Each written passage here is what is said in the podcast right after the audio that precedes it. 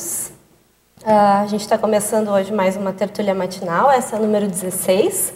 O tema hoje é autossuperação de eventos traumáticos. Meu nome é Patrícia Mello e a ideia de propor esse tema se deve a uma década de carreira pesquisando trauma. Né? Então, já faz algum tempo aí que a gente está tentando estudar esse tema e, e dentro da psicologia, que é a minha área de atuação, mas também dentro da conscienciologia, numa tentativa de ampliar um pouco esse, essas ideias para além da realidade e da vida intrafísica atual.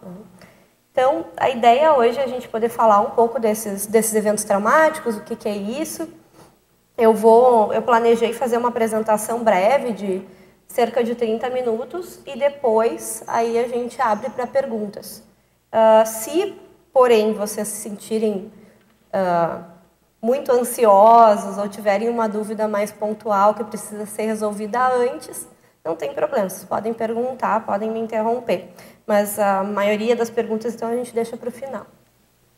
Então, a ideia, uh, durante a minha apresentação, é falar um pouco sobre o que, que são eventos traumáticos, quais são as casuísticas que a gente tem, os exemplos que a gente tem, uh, sobre traumas, o que, que as pessoas já viveram em termos de trauma. Acho que isso aqui não está funcionando.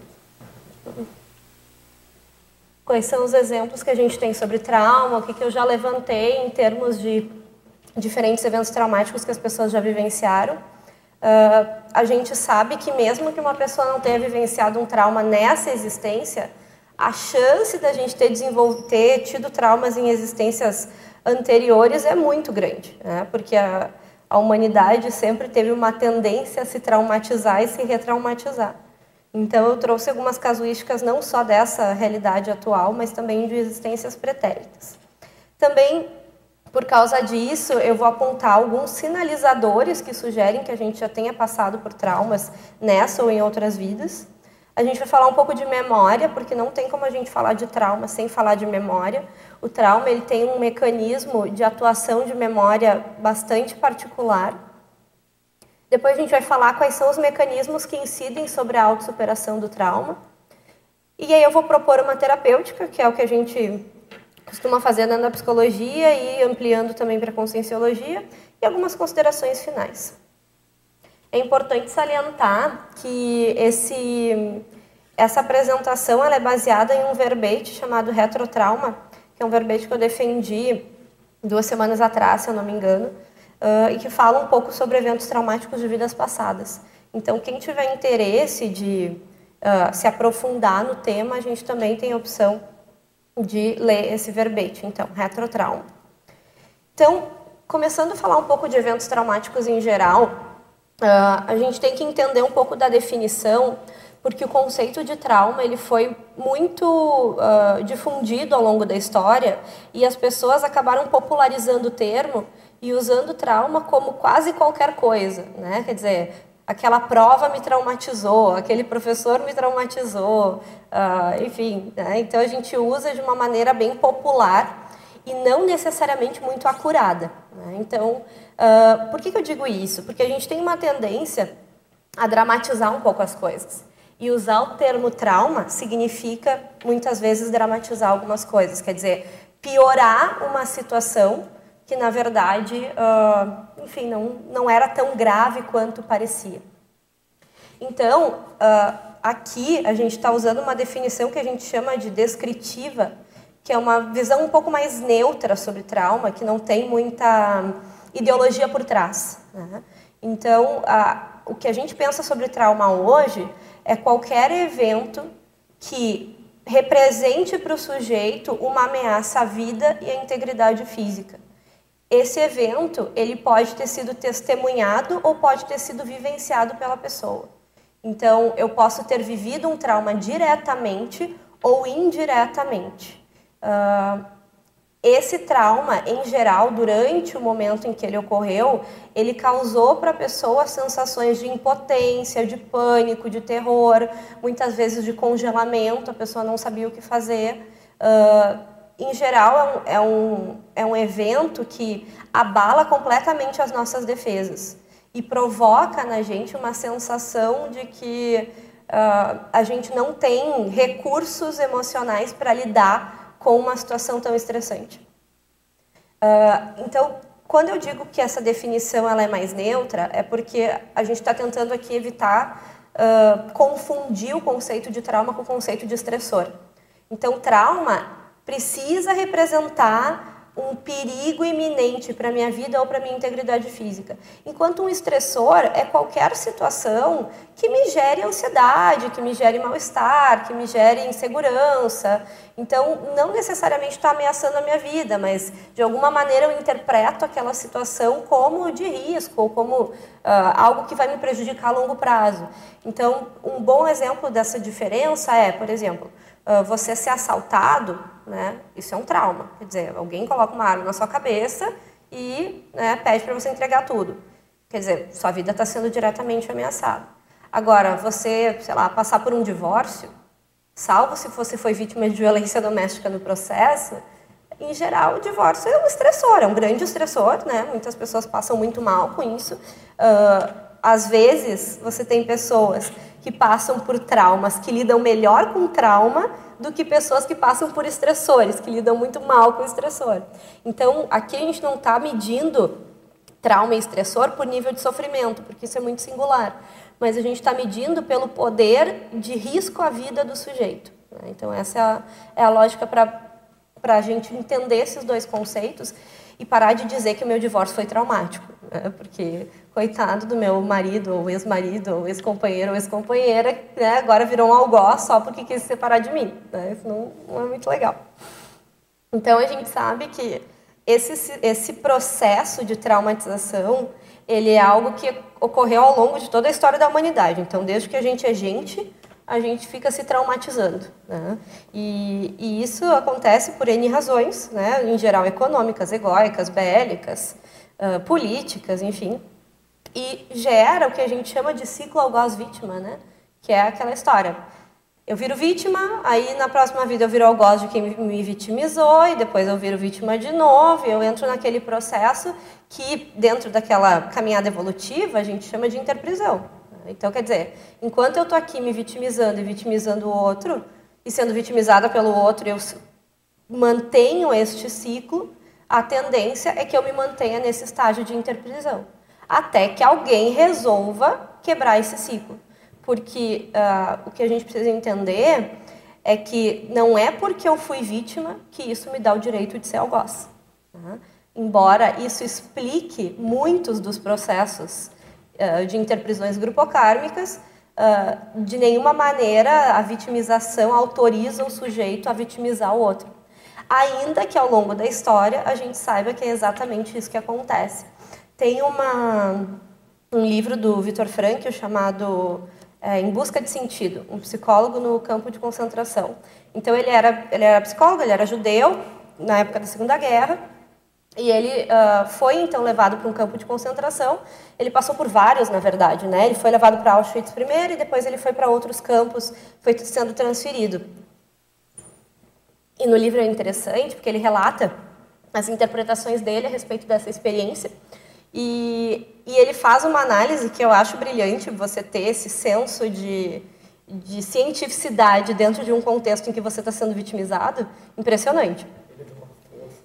Ele tem, um, ele tem uma força, uma, uma força presencial, ele tem um, a maneira como ele escreve, a maneira como ele entende as coisas, a intelectualidade é algo impressionante. E no livro ele conta que durante esse período que ele passou no campo de concentração, ele observava alguns grupos de pessoas e um dos grupos eles chamavam de capos, que eram grupos de judeus que estavam ali vitimizados também, tinham sido levados àqueles campos de concentração enquanto vítimas, mas que tinham recebido por N motivos uma série de privilégios lá dentro e que eram um pouco menos maltratados do que a maioria dos judeus. Então eles acabavam adquirindo algum tipo de poder lá dentro. E ele e chamou a ele a atenção que existiam capos, então esses judeus que tinham um pouco mais de poder lá dentro, é, chamou a ele a atenção que esses capos muitas vezes eram mais cruéis com os judeus do que os próprios soldados do Hitler. Né? Então, quer dizer, ele costuma dizer no livro que a gente tem que parar com essa ideia de que só existe algoz e vítima onde a gente acha que existe. Né? E que soldado pode ser algoz ou vítima e que uh, judeu pode ser algoz ou vítima. Né? Então ele tem uma visão desse mecanismo evolutivo que é bem diferente assim do esperado para alguém que foi vitimizado por essas pessoas. Então ele diz: existem soldados bons e ruins e existem uh, judeus bons e ruins. Não importa quem aqui está no papel de vítima e quem aqui está no papel de agressor formalmente. Né? O que importa é a tendência da pessoa. Né? Então, quer dizer, o nível evolutivo. Né? O que ele está falando aí é de nível evolutivo. Então, é, é interessante a gente uh, tentar quebrar um pouco esse paradigma de que todo algoz é só algoz e que toda vítima é só vítima. As pessoas são múltiplas, né? Elas fizeram várias coisas em várias existências.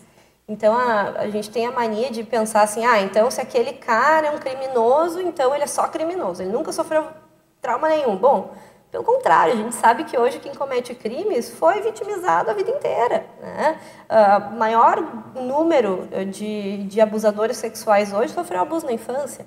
De novo, a gente não está aqui justificando, né, dizendo que ah, tudo bem então, já que você foi abusado, você pode abusar, mas a gente sabe que esse ciclo ele vai se repetindo numa vida ou em várias. Né? Então, a ideia é a gente parar um pouco de, de pensar nisso como algo dicotômico e entender que isso é algo interativo. Né? Então, eu trouxe para vocês algumas casuísticas aí do que uh, eu entendo que são grupos de, de traumas possíveis da gente ter experienciado nessa ou em vidas anteriores. No verbete que eu sugeri, retrotrauma, a gente tem 45 traumas. Aqui eu resumi em 18, coloquei eles agrupados, porque no verbete está bem mais específico. Mas eu estou listando aqui abortos, né? a gente sabe que Uh, um aborto, a perda de um filho, ela é extremamente traumática, principalmente se você estava desejando essa criança. Mas mesmo que você tenha uh, induzido esse aborto, ele pode ser muito grave, muito traumático. Em vidas anteriores, em que a gente não tinha nenhum nível de, de saneamento, nenhum nível de nenhuma medicina muito avançada, a, o, o, número, a incidência de abortos era muito maior e, e, podia, inclusive, mais do que hoje, levar a mulher ao óbito. Né? Então, era algo bem, bem mais grave do que hoje já é, e que já é bem grave hoje. Abusos de vários tipos, então, abuso sexual, abuso físico, abuso psicológico, assédio moral. Uh, esses abusos, nenhum deles aqui, eu coloquei eles todos no mesmo grupo, até porque eles não têm uma, um nível de gravidade maior em termos de sofrimento da pessoa. A gente não tem nenhum estudo que sugira que, por exemplo, quem apanhou sofre mais do que foi abusado sexualmente ou sofre mais do que quem foi uh, abusado psicologicamente. Uh, parece que isso tem a ver com a responsividade da pessoa. Então, a gente tem a mania de, de minimizar o abuso psicológico, por exemplo. Mas ele, muita, eu costumo dizer que assim, o abuso psicológico pode ser muito mais doído do que um tapa na cara, muitas vezes, dependendo do caso. Né? Assédio moral. Assédio moral, exatamente. Então, uh, em geral, a gente divide, a gente subdivide esses dois itens em assédio moral e abuso psicológico, porque em geral o abuso psicológico ele tem mais a ver com ameaças à vida, né, e à integridade mesmo. Então, eu vou te matar, vou matar os teus filhos, a tua família. E o assédio moral tem mais a ver com competência, né? Mas é mais comum de você ver assédio moral em empresas, grandes corporações, em que o sujeito tem uma série de metas para cumprir e se ele não cumpre aquelas metas ou ele não tem um, um desempenho esperado, aí o, os superiores tendem a dizer coisas do tipo. Uh, você é incompetente, você não presta para nada, não sei por que eu te contratei, você vai ficar sem emprego, tem tanta gente aí concorrendo, você vai sair, vai entrar um melhor, não vai ter como sustentar a sua família, o que, que seus filhos vão pensar de você. Então, isso, é, isso a gente costuma chamar mais de assédio moral, enquanto abuso psicológico é mais uma coisa de ameaça propriamente dita, né? Mas, claro, esses conceitos se confundem um pouco acidentes de vários tipos, né, automotivos, uh, um grande naufrágio, como por exemplo foi o Titanic, uh, acidentes aéreos que tenha ocorrido aí com alguma frequência ultimamente, mais que deveria, afogamentos, uh, atentados, né, a gente está numa época em que atentados terroristas estão ficando cada vez mais mais comuns, né, isso assusta bastante a gente. Uh, catástrofes, catástrofes naturais e catástrofes tecnológicas. Uh, a principal diferença entre elas é que as catástrofes naturais, em geral, são associadas com fenômenos da natureza, então, por exemplo, enchentes ou terremotos, erupções vulcânicas, enquanto as catástrofes tecnológicas estão mais associadas com a ação do homem, por exemplo, uh, um prédio que cai ou uma boate que pega fogo. Né? Decapitações, né? Eu coloco esse aqui porque acho que tem um curso da monarquia acontecendo aqui do lado e acho que é muito difícil a gente a gente não pensar que fomos decapitados em alguma existência, né? Acho que era foi por muitos anos a a maneira mais comum de aplicar pena capital, né? Uh, teve alguns países ainda no século XX, início do século XXI, que ainda estavam aplicando a decapitação, né? então é algo que acabou recentemente, então isso é bem sério. Uh, enforcamentos também, outra maneira bem típica de uh, matar pessoas, né? Epidemias, né? Antes da penicilina ser uh, descoberta, inventada, enfim, não sei qual é a palavra para isso, mas as pessoas morriam muito de epidemias, isso era algo que assustava muito as pessoas. Isso era algo que dividia as pessoas em castas na sociedade, né? Aquelas que tinham mais tendências a ficar doentes e aquelas que não. Então, fome, sede, né? Aquelas pessoas que morriam no deserto uh, ou morriam de inanição por questões uh, sociais, né? Guerras, a gente sabe que vários de nós, inclusive, morreram na guerra. Né? Queimamentos, não dá para esquecer as bruxas queimadas nas fogueiras, né? E a gente sabe que de bruxas não tinham nada, nada mais era do que parapsíquicas. Né? Uh, mutilações, partos que podiam ser bem traumáticos, né? Porque a gente não tinha recursos, muitas vezes, para lidar com o parto da maneira como a gente lida hoje. Uh, rituais de iniciação, perseguições, torturas e, claro, a pior atrocidade da humanidade, que é o trabalho escravo. Né? Então, mais traumático do que ser escravizado por uma vida inteira, bem difícil de encontrar. Então, ah, baseado nesses, nesses eventos traumáticos, eu elenquei alguns sinalizadores de que a gente pode ter vivenciado eventos traumáticos ou nessa existência ou em existências pretéritas. Nessa existência é mais fácil de lembrar, exceto em casos em que a pessoa passou por traumas na infância e aí, às vezes, muitas vezes, a memória uh, bloqueia alguma coisa. Mas em existências pretéritas, o que nos resta é autopesquisa, para a gente entender de fato se a gente passou por alguma dessas coisas. Eu tenho por hipótese que a maioria de nós passou por alguma dessas coisas que eu citei anteriormente, porque dificilmente a gente teve vidas assim muito tranquilas. Né? Então eu elenquei alguns sinalizadores, eu elenquei eles em, em corpos, né, em veículos de manifestação.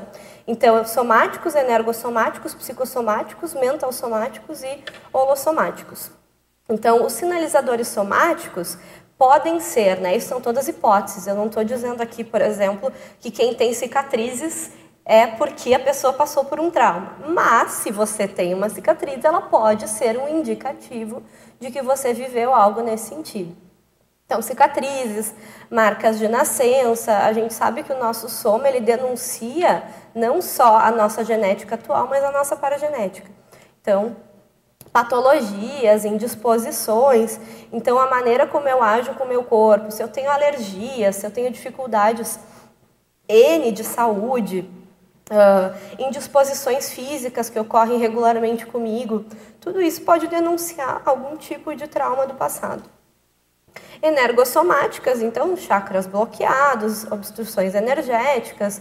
A gente sabe que a, o energossoma ele herda os nossos pensenes. Então, quer dizer, se eu tenho uma tendência a pensenizar de uma determinada maneira, o meu energossoma vai demonstrar isso. E essa pensenidade ela não é dessa vida, quer dizer, eu carrego isso de vidas anteriores. Então, nem sempre um bloqueio energético ele é decorrente só dessa existência, ele pode ser decorrente de outras existências também. Psicossomáticos, uh, desequilíbrios afetivos, rompantes emocionais.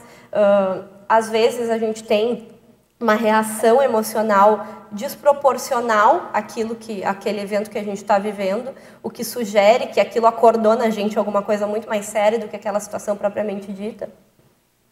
uh, mentais somáticos, distorções cognitivas, crenças enraizadas.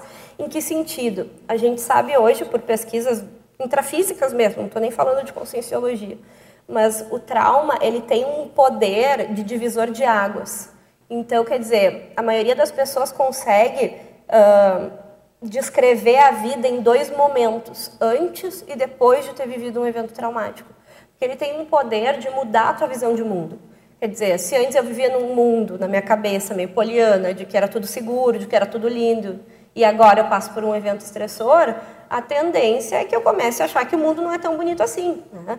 Ou, pior ainda, eu começar a achar que eu não tenho habilidades para lidar com esse mundo. E aí eu crio uma ideia de vulnerabilidade.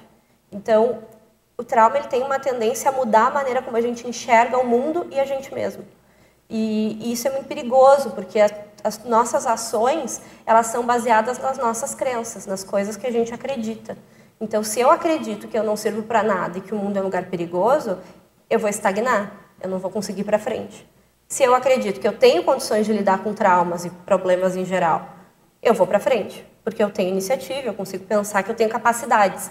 Mas se esse evento traumático ele, ele conseguiu afetar a minha visão de mundo e de mim mesmo de uma maneira mais incisiva, pode acontecer da pessoa passar às vezes anos sem conseguir mudar nada na própria vida. E claro, todas essas coisas geram efeitos holossomáticos que aqui eu uh, resumi em fugas e esquivas, ou seja, eu evito todo tipo de situação que esteja de alguma maneira associada com o evento traumático que eu vivi. Isso eu faço conscientemente ou inconscientemente. Tem coisas que a gente faz ou que a gente tem medo que a gente nem sabe por quê. Né? Então, por exemplo, desde que eu era muito pequenininha, eu morria de medo de fogo. Nunca me aconteceu nada nessa vida que justifique eu ter medo de fogo. Mas assim, nem ligar o fogão com fósforo eu conseguia, porque não sei, né? Sei lá quantas vezes fui queimada na fogueira. Não sei, né? Ou ex-bruxa, né? Vai fazer o quê? Então, quer dizer, é, um, é uma sugestão, né? Até uma, é até uma ligação muito direta que eu faço uma coisa com a outra. Não precisa ser assim, né? Não precisa ser tão óbvio, né? E também não estou dizendo que é isso que aconteceu. Mas, assim, é, é interessante você pensar que uma pessoa que nunca teve uma experiência e desde cedo com fogo, desde pequenininha já não gosta daquilo, quer dizer Onde é que está a justificativa dessa vida para esse tipo de reação? É, tem várias pessoas que eu conheço que, por exemplo, uh, não conseguem usar gola alta. Né? Ou, você não consegue? É, porque assim, quer dizer, quantas vezes você não perdeu o pescoço, quantas vezes você não foi enforcado, quer dizer, dá uma agonia, né, colocar alguma coisa aqui. Eu também não gosto muito, assim, você vai me ver mais de, de, de manto, de cachecol, mas de gola alta eu já acho meio, meio desagradável, assim. Então, uh, tem pessoas que eu conheço que, que tem algumas partes do corpo que a pessoa não consegue ser encostada, porque ali pega alguma coisa que a pessoa não sabe, que sempre foi assim. Né? Tem pessoas que eu conheço que têm claustrofobia, quer dizer, que será que aconteceu né, no passado que tenha gerado algo que dessa vida não se explica? Né? Então, quer dizer, todos essas, esses eventos, essas, esses sintomas, que podem ser de qualquer uma dessas ordens, eles sugerem aí que tem um passado que está atuando ainda. Né? E a questão que eu tenho para a gente é o quanto que esse passado ainda vem à nossa memória, ou de uma maneira consciente ou de uma maneira inconsciente, e o quanto que ele ainda governa as nossas ações mais do que a gente mesmo, né? conscientemente, de maneira lúcida. Uh, não tem como a gente falar de trauma se a gente não falar de memória. É um paradoxo que, quando a gente nasce, nasce a gente apaga muitos dos nossos registros, mas que, ao mesmo tempo, o registro traumático se manifeste mesmo com a hipomnésia da ressoma. Né? Então é interessante como a gente apaga algumas coisas conscientemente, mas o holossoma se encarrega de nos lembrar. Né? Então não tem como a gente falar de trauma sem falar de memória, porque a gente sabe que ah, o trauma ele tem uma tendência a incidir sobre a nossa memória de uma maneira muito diferente de outros eventos que sejam mais simples. Né? Então, ah, a gente costuma chamar esses, essas pequenas situações, esses pequenos gatilhos que fazem que agem sobre o nosso soma e que de alguma maneira nos causam desconforto e que muitas vezes podem gerar até uma retrocognição ou podem gerar Uh, sensações desagradáveis, desconfortáveis de triggers, né, que são gatilhos mnemônicos, coisas que fazem eu me lembrar, consciente ou inconscientemente, daquilo que me aconteceu. A gente considera esses gatilhos como internos ou externos. Então, gatilhos internos poderiam ser lembranças ou sensações específicas uh, que você sentiu naquela época e que você sente de novo numa outra situação, mas remete ao evento traumático. E aqueles eventos externos são quaisquer elementos do ambiente externo que incidem sobre a memória e gatilham aquela informação. Como, por exemplo, ah, você começa a sentir um cheiro estranho e aí daqui a pouco você se lembra, não sei, da câmara de gás lá que você viveu lá na época da Segunda Guerra. Né? Então, quer dizer, algo externo que de alguma maneira acorda essa memória. E aí, claro, se a gente tem uma intencionalidade de buscar lucidamente retrocognições, a gente consegue lidar com isso melhor do que se a gente deixar a memória ficar vindo do jeito que quer. Né?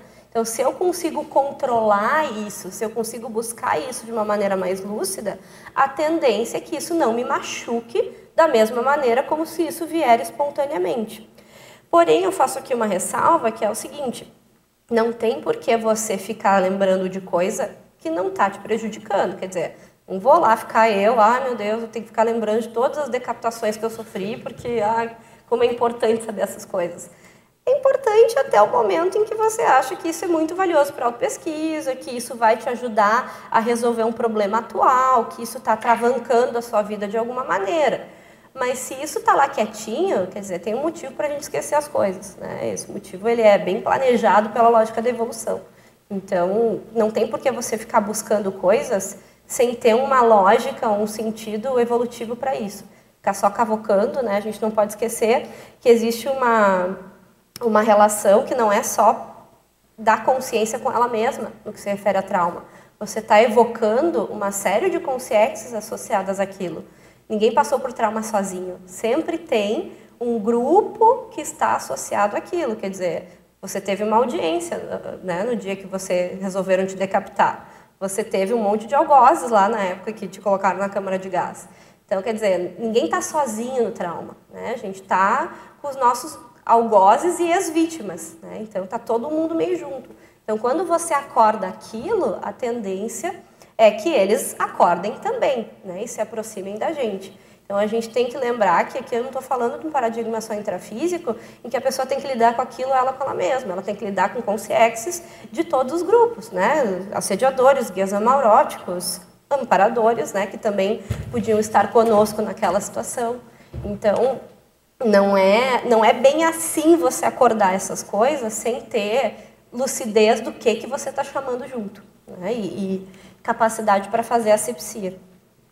Então, uh, quando a gente fala de mecanismos de autossuperação, como é que eu supero isso? Quer dizer, está me atrapalhando, eu preciso me lembrar, eu preciso fazer alguma coisa sobre isso. Então, tem algumas pontuações antes de eu falar de terapêutica que se referem ao que, que acontece uh, no cérebro para cérebro da pessoa, no psicossoma da pessoa, quando a gente está falando de, de trauma. E a primeira coisa que a gente tem que saber é que não existe uma maneira de você superar um trauma que não seja enfrentando e elaborando o que aconteceu. Porque quando um trauma acontece, a gente liga todas as nossas defesas de uma maneira automática. Então, tudo que eu faço, eu faço porque é o que eu aprendi a fazer. Eu não, eu não reflito sobre a maneira como eu estou reagindo. Em geral, você reage da maneira como você instintivamente está programado para reagir. Não tem muita lucidez nesse processo. A lucidez pode acontecer depois, mas no momento em que a gente vive, você não tem lucidez. Então, a maneira como você entendeu aquilo emocionalmente foi uma maneira pouco lúcida, porque foi o que deu para fazer naquele momento. Então, as repercussões disso, se elas não foram pensadas após, elas também não são lúcidas. Então, você tirou conclusões ali que possivelmente não são as mais apropriadas para a realidade. Então, quando a gente fala de reelaboração, a gente está falando de repensar isso, de repensar o significado disso, o que, aconteceu naquele momento, quem foram os agentes que atuaram naquela situação. Então, quer dizer, repensar isso e reelaborar conscientemente e emocionalmente o que aconteceu. Uh, de novo, né, repetindo aquilo que eu falei antes, uh, esse autoenfrentamento ele não ocorre só da consciência com ela mesma. Você muitas vezes tem que fazer o desassédio de todo aquele grupo que estava com você naquele momento. Às vezes você tem que ir lá e perdoar o seu algoz para ver se o negócio resolve. Né? Uh, é natural, claro, que se a gente está falando de um trauma que aconteceu séculos atrás, uh, trazer ele à tona e lidar com ele hoje, ele vai causar uma série de repercussões emocionais. E eu costumo dizer que a maioria das pessoas não sabe lidar muito bem com emoções negativas. Né? Então, assim, muito lindo, né? A pessoa tá lá em primeiro dizendo que aprendeu uma grande coisa num curso, mas quando a pessoa começa a chorar, a gente não sabe muito bem o que fazer. Né? Infelizmente, e nem ela, exatamente. Porque a gente tem uma associação que a emoção, se ela é meio desorganizada, se ela é meio desgovernada e se ela é negativa, é antievolutivo. Então, não vamos falar disso, vamos falar de coisas boas. Né? Só que às vezes a gente tem que falar de coisa ruim, gente. Não dá pra gente simplesmente ignorar a emoção negativa e esperar que ela passe. Então, eu, eu sempre faço uma crítica assim, à humanidade como um todo, mas acho que aqui na Conscienciologia a gente tem que ter um pouco mais de consciência sobre isso, sabe? De que a emoção ela não é nosso inimigo, que a gente precisa começar a acolher ela de uma maneira mais compassiva. A gente não tem muita compaixão com a gente mesmo quando a gente está com as emoções afloradas. E quando a gente fala de, de trauma, é inevitável e até meio disfuncional você não ativar a emoção. Tá? Então é importante a gente lembrar que passar por um evento traumático não e superar ele não é uma situação em que você vai ficar neutro. Né? A gente tem que compreender e aceitar a pessoa, porque senão, se ela se constranger, acabou a assistência ali. Né? Ela tem que se sentir livre para uh, expandir as emoções. E aqui eu não estou falando de dramatizar e começar a chorar e, e fazer todos os dramas do mundo. Eu estou falando de sentir a emoção da maneira como ela vem e validar ela porque ela é importante. Né? E foi importante naquela época. Então, o que eu quero dizer aqui é que tem vários fatores que facilitam ou que dificultam essa recuperação. E eles incluem né, rede de apoio social, rede de para-apoio, uh, incluem as nossas próprias capacidades de resiliência. Não é todo mundo que vai conseguir numa vida superar um trauma de 10 vidas atrás. Uh, e não é todo mundo que supera do mesmo jeito. A gente tem a mania de pensar que se eu conseguir, qualquer um consegue. Não, você conseguiu porque você é você. Né? Não é todo mundo que consegue lidar da mesma maneira com as mesmas coisas. Então, a gente tem uma tendência a generalizar que é bem perigosa nesse caso. A gente acha que qualquer um supera qualquer coisa quando quiser, só porque quer. Não é assim, as coisas demoram, levam tempo e cada um precisa de um grupo de recursos para que isso aconteça. E, pessoalmente, embora eu ache que depende de recursos intraconscienciais, também depende de recursos extra consciência, né? Não é só ela com ela mesma. Tem que ter ajuda externa muitas vezes. Né? Não dá para a gente achar que consegue fazer tudo sozinho.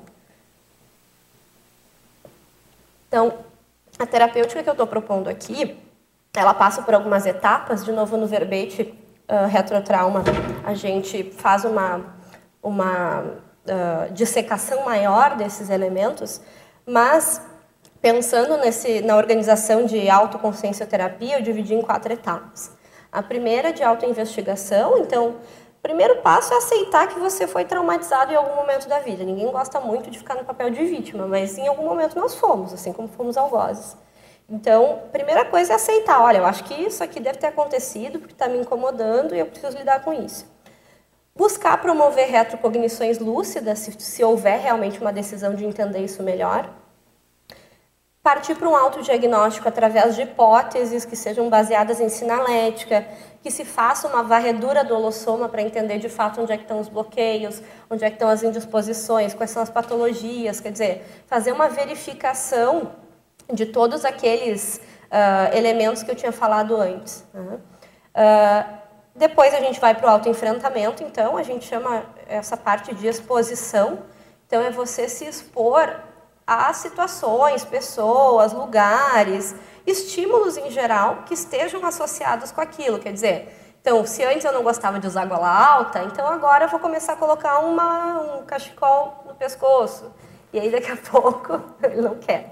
Uh, e daqui a pouco, daqui a pouco eu coloco uma blusa um pouco mais fechada e depois eu tento colocar uma, uma, uma gola um pouco mais alta. Quer dizer, aos poucos eu vou tentando fazer coisas que em geral me deixavam desconfortável. Mas isso é gradual, né? Não é um belo dia comprar uma blusa bem apertada e prendendo o pescoço. Né? É fazer isso de uma maneira gradual à medida que eu acho que isso me é útil. Tem coisas que não são úteis, tá, gente? Mas tem coisas que, se precisar, tem que fazer. Então, é tentar se expor gradualmente a tudo aquilo que gera uh, essas indisposições e também a própria memória do trauma, porque muitas vezes essa memória é muito dolorida e a pessoa evita situações, pessoas, lugares, enfim, esses gatilhos que a gente tinha falado antes, porque a memória dói muito. Então não é nem por medo que aquilo que aconteça de novo, é porque toda vez que eu me lembro eu me sinto muito mal. Então eu evito lembrar para não me sentir mal. Só que esse mecanismo de evitação, ele gera um alívio que ele é ele não é um ele a longo prazo ele não serve para muita coisa porque me gera um alívio momentâneo, mas na prática eu só vou continuar evitando. E essas evitações podem me gerar uma série de prejuízos. Quer dizer, uh, por exemplo, conheço uma pessoa que a pessoa tem a hipótese de que ela foi ostracizada. Né? Então, perdeu poder e tal, de uma maneira bastante traumática, enfim. E hoje a pessoa tem dificuldade de falar em público. Né? Só que a gente sabe que Tares, gente, passa por atacadismo. E atacadismo passa por dar aula, por apresentar coisas, enfim, de alguma maneira a pessoa vai ter que se expor a um público em algum momento. Então, quer dizer, esse ostracismo do passado, que está associado com essa exposição, não exposição hoje, está dificultando a assistência da pessoa. Né? Então, em algum momento, ela vai ter que sentar aqui na frente. Não tem jeito. Né? Talvez não precise começar com uma tertúlia matinal, mas pode ser com verbete, pode ser com uma aula de conscienciologia, pode ser com uma palestra, pode ser com algo bem pequeno, mas quer dizer, eu vou tentando me expor aquilo que me dá medo. Ah, mas daí eu vou ter que me lembrar da, da época lá que eu fui humilhado publicamente. Vai, vai ter que se lembrar. E foi ruim, foi. Mas talvez se você se lembrar, você vai entender isso de uma maneira diferente. Porque quando a gente começa a ter mais cosmovisão, o processo do trauma ele fica mais simples. Né? Então, se você foca no sujeito traumatizado, parece que aquilo é imenso. Mas se você pensa no tamanho do cosmos e da assistência que você pode fazer, essa superação ela se torna menos complexa de ser feita. Então, quer dizer, quando você tem uma intencionalidade assistencial, você consegue pensar isso de uma maneira diferente e aí ter motivação para fazer esse processo. Então, esse processo de exposição ele tem que ser gradual e, em geral, ele vai gerar uma catarse emocional. Então, eu vou sentir coisas, vai ser difícil, eu vou enfrentar a memória, vai ser ruim, mas depois passa, tudo passa. Né? Só que a gente tem um, um, uma tendência a dramatizar que muitas vezes a gente percebe que uh, não precisava tanto. Né? Depois que a gente supera, a gente pensa, puxa vida, por que eu não superei antes? Né? Não era tão difícil. E por fim, a autossuperação, né? que é esse reprocessamento e essa ressignificação. Quer dizer, parar de me achar que aquilo foi horrível e que eu nunca vou superar e começar a fazer, ter essas estratégias e processar isso diferente entender que sim, eu sou capaz de lidar com isso, eu sou capaz de passar por isso de uma maneira menos traumática, eu sou capaz de me lembrar das coisas sem sofrer tanto, e eu sou capaz de lidar com situações difíceis, adversas. Afinal, se todos queremos ir para a baratrosfera fazer resgate, a gente tem que começar a se acostumar a ver coisa feia. Né? E começa com a nossa história. Então, eu trouxe para finalizar, pessoal, a frase enfática que está no verbete retrotrauma, que diz o seguinte: a autossuperação do retrotrauma torna-se possível quando a consciência obtém coragem para autoenfrentar os retromedos. Nenhuma cicatriz psicossômica precisa durar para sempre. O que, que eu quero dizer com isso? Que a gente acha que quando a gente tem um medo muito grande, aquilo vai ficar com a gente para sempre. Mas nada precisa ser para sempre se você está afim de se autossuperar. Né? Então, com ajuda externa ou com ajuda pessoal, dos amparadores, enfim, uh, a gente consegue lidar com isso uma vez que a gente tiver condições, a gente tiver coragem a gente achar que isso é, de alguma maneira, útil para a nossa, nossa evolução e para a evolução de outras pessoas. Afinal, pelo exemplo, a gente consegue mostrar para os outros que é possível. Né? E essa é a nossa ideia aqui. Então, pessoal, acho que é por agora isso. Não sei se vocês vamos abrir para perguntas agora e aí a gente vai conversando melhor. Certo? Então você vai ficar, né? Vamos lá, Marina. Isa, você acha que pode ajudar é, a pessoa que está se auto-pesquisando, buscando essa autossuperação nessa linha do que você está falando, ela pensar quantas vezes fui queimada pelo fogo, que é o que você apresentou aí algumas vezes como exemplo, e quantas vezes eu queimei alguém no fogo, ou isso nesse momento mais atrapalha? Eu acho que assim, uh, você, você entender que você foi algoz e que você foi vítima, ajuda você ter essa visão de conjunto maior. Né? Mas eu diria que enquanto você precisa lidar com a sua própria vitimização, ficar pensando que você vitimizou os outros aumenta a chance de você se sentir culpado. Porque que acontece? Uh, a gente tem uma, sintoma, uma parte da sintomatologia pós-traumática, ela é composta pelo que a gente chama de autorresponsabilização. Então a gente acha que a gente tem culpa pelo que aconteceu. Uh, embora a gente saiba que existe um ciclo de algoz-vítima e que você possivelmente queimou alguém porque foi queimado, essa sintomatologia de culpa, que pode ser confundida quando você faz esse raciocínio, ela em geral agrava o quadro pós-traumático. Então eu acho que fazer esse raciocínio, ele pode ajudar quem está bem lúcido. Mas para quem não está, pode fazer com que a pessoa pense assim, ah, então eu mereci. Entende? E assim, ninguém, por mais que eu tenha queimado 500 pessoas nessa vida, nas vidas passadas, eu não merecia ser queimado. Ninguém merece ser queimado. Então, para a gente não, ah, assim, acho que tem um perigo aí da pessoa que não é muito lúcida começar a criar um, um princípio meio religioso de que, assim, já que eu sofri, então eu tenho que sofrer também. Né? Então, acho que isso é, pode ser, assim, para quem não está lúcido, isso pode ser um perigo. É, para quem está lúcido, está tranquilo. Mas é, como a maioria das pessoas não é muito lúcida. É, pode ser um gatilho para a pessoa é. falar permanecer onde ela está, né? É. Então deixa é. quieto, porque é. vai que eu tenho que enfrentar com quem eu queimei também. É, eu acho que são dois processos diferentes, sabe? Uma coisa é você lidar com a sua própria vitimização e aí um outro passo é você lidar com o fato de que você vitimizou outras pessoas. Acho que são duas etapas diferentes, assim, no processo. Ok, ok. Então tem, tem etapas nesse é. processo, é melhor observar, né? É. Uhum. Falar? Oi, é, sobre a sintomologia, sintomologia do, da culpa... Você pode falar um pouquinho mais perto do microfone. Sintomologia da culpa. Uhum. Como é que fica se a pessoa for queimada por um acidente de percurso involuntário? De uma é, mata, de qualquer coisa. É, mas mesmo assim a gente sabe que mesmo acidentes, a pessoa tende a se sentir culpada. Eu poderia ter pego uma estrada diferente, eu poderia ter feito algo diferente, eu poderia ter tomado um caminho, uh, o caminho que eu pensei antes, eu tomei aquele, uh, ou pior, nós na conscienciologia, quem mandou ficar assediado, né? Então, se eu estava assediado, acidente não é qualquer coisa, então deve ser assédio, então por que, que eu não sou desperto ainda? Então, assim... Isso a, é uma autoculpa. A, é, a consciência, ela tem uma mania, e acho que o histórico isso é bem religioso, né? De se culpar pelas coisas, a gente fica lá no alto flagelo.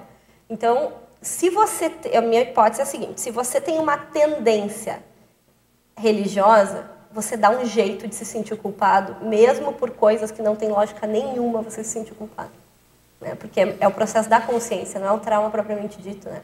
Mantém a pessoa no lugar onde ela está. Mantém a pessoa no lugar que ela está, exatamente. Então ela fica ali congelada, estagnada. Né? Estagnada. Que é aquilo que ela merece, exatamente. Isso é um pensamento bem religioso, bem religioso.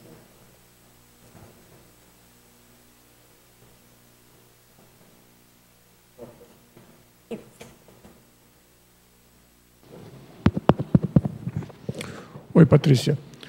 Ontem, eu fiquei, ontem, ontem, ontem eu fiquei sabendo, na verdade eu já sabia antes, daí eu fiquei é, recebi informação novamente. Você atuou enquanto psicóloga lá no processo da Boate Kiss. Não sei nem se você já tocou nesse assunto. Não, hoje, hoje eu ainda tá? não toquei. Porque eu cheguei atrasado, tá? E você teve uma oportunidade, oportunidade, uma oportunidade de ser assistente lá uhum. naquele contexto que tem a ver exatamente com esse assunto da questão da, do trauma. Você uhum. poderia comentar como é que foi essa experiência? Você poderia falar? Uh, sim. É, então, eu, na época eu trabalhava Na época não, eu ainda sou colaboradora de um grupo de pesquisa na PUC, um núcleo de pesquisa chamado NEPT, que é o Núcleo de Estudos e Pesquisa em Trauma e Estresse da PUC, do Rio Grande do Sul. Foi onde eu fiz a minha formação acadêmica, mestrado, doutorado, enfim. E é um dos... Uh, no Brasil a gente tem poucos... Uh, poucos locais especializados em pesquisa e tratamento de trauma. Então, no Rio Grande do Sul, a gente tem o NEPT. Então, uh, quando a incêndio na boate aconteceu, uh, o Ministério da Saúde ativou o NEPT porque era o grupo de pessoas que tinha um reconhecimento, um especialismo na área. Assim. Então, uh, eu, eu, quando aconteceu de madrugada, né, de sábado para domingo, então eu acordei domingo de manhã já com algumas pessoas me ligando e pedindo para a gente ir, porque o NEPT tava, tinha sido ativado e a gente tinha que ir. Então a gente foi para Santa Maria, morava em Porto Alegre, Santa Maria dá umas quatro horas de distância, então a gente foi. Algumas pessoas foram com a Força Aérea, algumas pessoas foram via terrestre. E uh, a gente chegou Santa Maria no fim do dia, a gente ainda estava no processo de reconhecimento de corpos, né? Então quando uma tragédia dessas acontece, existem alguns procedimentos que a gente segue.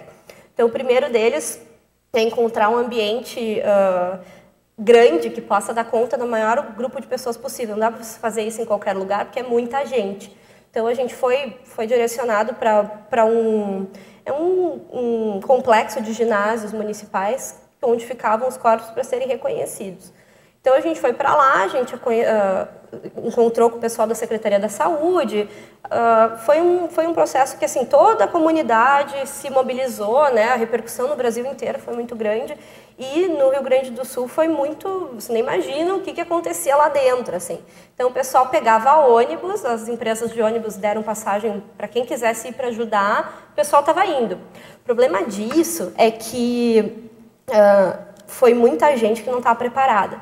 Quer dizer, tem uma coisa que é linda que é intencionalidade, mas intencionalidade tem que estar associada com preparo. Né? Então, assim, teve uma hora que a gente estava atendendo os psicólogos que estavam passando mal porque foram lá atender e não conseguiram dar conta. Né? Então, assim, então, isso foi um pouco complicado. Mas, assim, a gente foi para lá, a gente ajudou nessa parte de reconhecimento, eh, de assistência às famílias, eh, e aí depois a gente eh, passou aquela madrugada, então, nesse processo, Aí depois a gente fez, então, a gente se coordenou com as equipes de saúde que tinham ido, então Secretaria Estadual de Saúde, Secretaria Municipal de Saúde, Ministério da Saúde, então todas essas instituições, assim, mais associadas com tratamento, foram ativadas. O problema de Santa Maria é que ela é muito pequena, então, todo mundo que trabalha com saúde conhecia alguém ou tinha algum parente que estava lá dentro. Então, a cidade, ela não tinha recurso porque o recurso humano estava ocupado sendo vitimizado. Então a gente acabou, uh, eu e mais alguns colegas, coordenando esse processo das equipes de saúde que trabalhavam em várias, vários locais da cidade.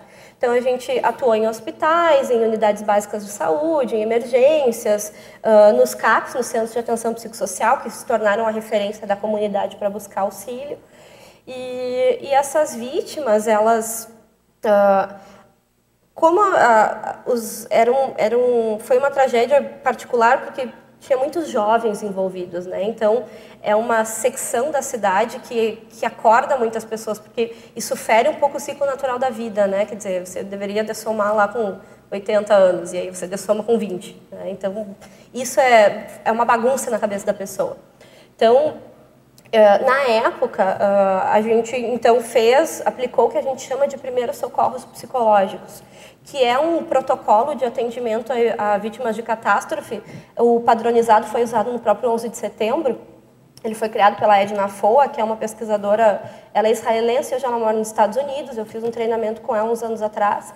E é um protocolo que basicamente verifica estado mental, né, faz algum exame de estado mental ali nas primeiras horas. Ele é para ser utilizado nas primeiras 72 horas depois de um trauma, porque depois de um evento traumático a tendência é que a pessoa tenha algumas reações que são típicas, quer dizer, não, a gente costuma dizer que assim, numa situação anormal, uma reação anormal é a conduta normal. Então, quer dizer, é esperado que você fique mal depois disso, não é esperado que você fique bem.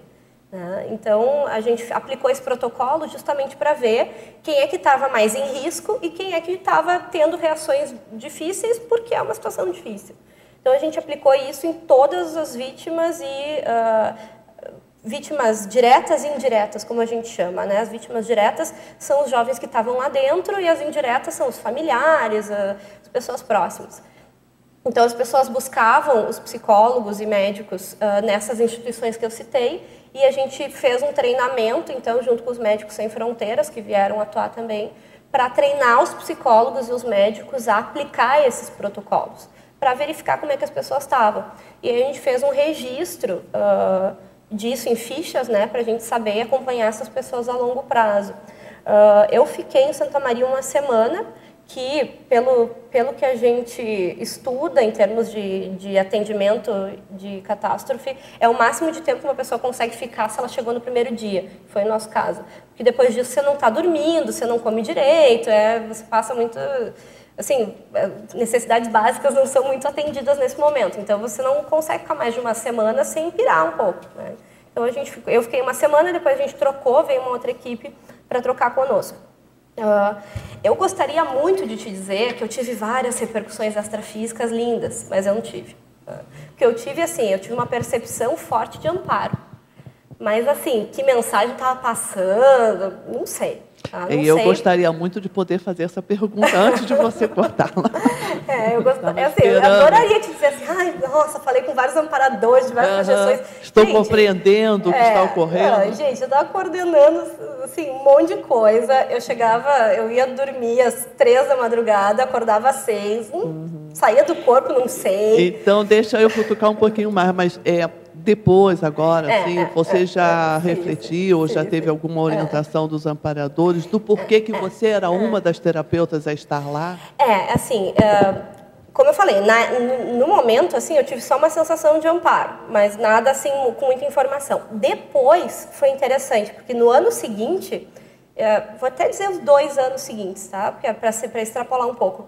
Eu, tudo quanto era curso que eu ia, tudo quanto era atividade que eu fazia, alguém falava da boate, ou alguém falava de fogo, ou alguém sentia cheiro de queimado. Em todos os cursos, eu lembro que foi no mesmo ano do ECP2, ECP3 da Evolucim, e no ECP3 da Evolucim apareceu no campo, e não era no meu campo, era no campo de outras pessoas. Nunca, acho que aconteceu uma ou outra vez só de eu perceber mas em geral eram outras pessoas que não, não sabiam do meu histórico. Então isso, é, isso foi interessante de pensar. Uh, além disso, eu tive uh, a minha família, ela, ela é de Cruz Alta, que fica, fica mais ou menos uma hora e meia, duas horas de Santa Maria. Então, o meu irmão, na época, até foi a Santa Maria me levar de volta para Porto Alegre, porque eu não estava em condições de dirigir. E quando ele chegou, eu senti, eu percebi três amparadores enormes, assim, atrás dele, assim, no sentido de bem, sim, vamos dar suporte para quem deu suporte. Então, isso foi bem interessante, assim, uh, ah, para você ver como é um amparo de função, né? Isso é muito sério. E, e depois disso, eu tive então essas repercussões. Uh, eu não me lembro mais o que, que perguntou. Não, eu estou só é, puxando, puxando a informação. Ah, por que, que eu estava lá? Lembrei. É. Por que, que eu estava lá? Eu acho que assim, uh, eu tenho por hipótese que eu já vitimizei muita gente nessas vidas. E é. eu acho que eu já tive um processo sério com manipulação e com uhum, tortura. Eu entendi, tenho essa impressão. Entendi. Então, eu acho que assim, o meu papel foi no sentido de recompor, atender tá. as minhas vítimas. Aproveitou né? a oportunidade para é, isso, é. fez o foco. E, claro, do ponto de vista intrafísico, tem a questão de eu ser especialista mesmo, né? É, é o tema da minha tese de doutorado, dissertação de mestrado. Trabalhei a vida inteira com trauma uhum. e eu estava num centro que é referência em trauma. Uhum. Então, ser ativado intrafisicamente já tem um motivo. Uhum. Mas eu, pessoalmente, estar lá, a minha hipótese é que tem a ver entendi. com esse passado aí de ter vitimizado esse povo. Entendi, entendi. Porque observa assim, a condição mais é, primária, a primeira que a gente avalia, mais ou menos dentro do nosso nível, é exatamente chegar a essa, essa análise de que, é, com certeza, o meu trauma, o trauma que eu identifico, ele tem a ver com, em algum momento eu fui traumatizada, fui vítima. Mas é bem fácil pensar que uh, não nasci perfeita, né? não fui construída perfeita. No decorrer dos milênios, também provoquei trauma. Mas aí vai um pouco mais adiante, eu começo a observar que é possível, chega um determinado momento, que a pessoa já trabalhou a maioria dos seus traumas. E ela realmente está apta para atuar mais como terapeuta, como amparadora, do que um resgate de recomposição, vitimização, alguma coisa nesse sentido. E essa, esse evento de Santa Maria é muito interessante, porque, na época, ele me fazia lembrar muito de uma, um circo que foi queimado e o circo estava lotado. Você, você se lembra desse evento? Eu, eu, eu, eu era criança, eu era bem jovem, ficou bem lá no meu passado. Mas o que, que registrou nessa época? Foi um circo em Niterói. O circo em Niterói. Não é isso? O circo em Niterói. O circo estava cheio, né? Crianças. Um, um livro foi recentemente publicado sobre esse assunto. Foi? foi. Ah, não, não, não participei. E o que, que acontece nesse momento é a, a personalidade ou as personalidades Valdo Vieira e, e, Chico Xavier, eles eram assim um referencial muito importante, pelo menos no meio onde eu estava. E o Chico, ele foi deu uma entrevista e ele disse que ali ele tinha uma informação séria, que aquelas pessoas estavam num determinado momento, é, ele chamava de arena romana. E ele descreve com detalhes aquilo que ele viu, sabe? E fica uma informação que eu sempre deixei um ponto de interrogação. Mas será que é sempre assim? Então, aquelas pessoas que estão lá hoje em dia, por exemplo, assim, o meu questionamento, por exemplo, hoje, é, ninguém está sendo novas vítimas? Então, sempre que ocorrer um caso como é, Santa Maria, as pessoas que estavam lá, elas estão no processo de resgate da vitimização? Né? Eu, eu começo a, a questionar, mas como ele chegou na referência e ele falou com toda a propriedade, a gente não custa nada estudar as duas abordagens, né? É, não, sem dúvida. É, a gente sabe que nada acontece por acaso, né? Quer dizer, mesmo acidentes como esse, né? As pessoas que estavam ali, né? Tem, você vai ouvindo os depoimentos das pessoas naquela situação e assim coisas incríveis acontecendo, né? Tipo, eu não pretendia ir, daí eu fui de última hora, ou eu ia ir, daí a minha mãe resolveu que eu não ia poder ir, né?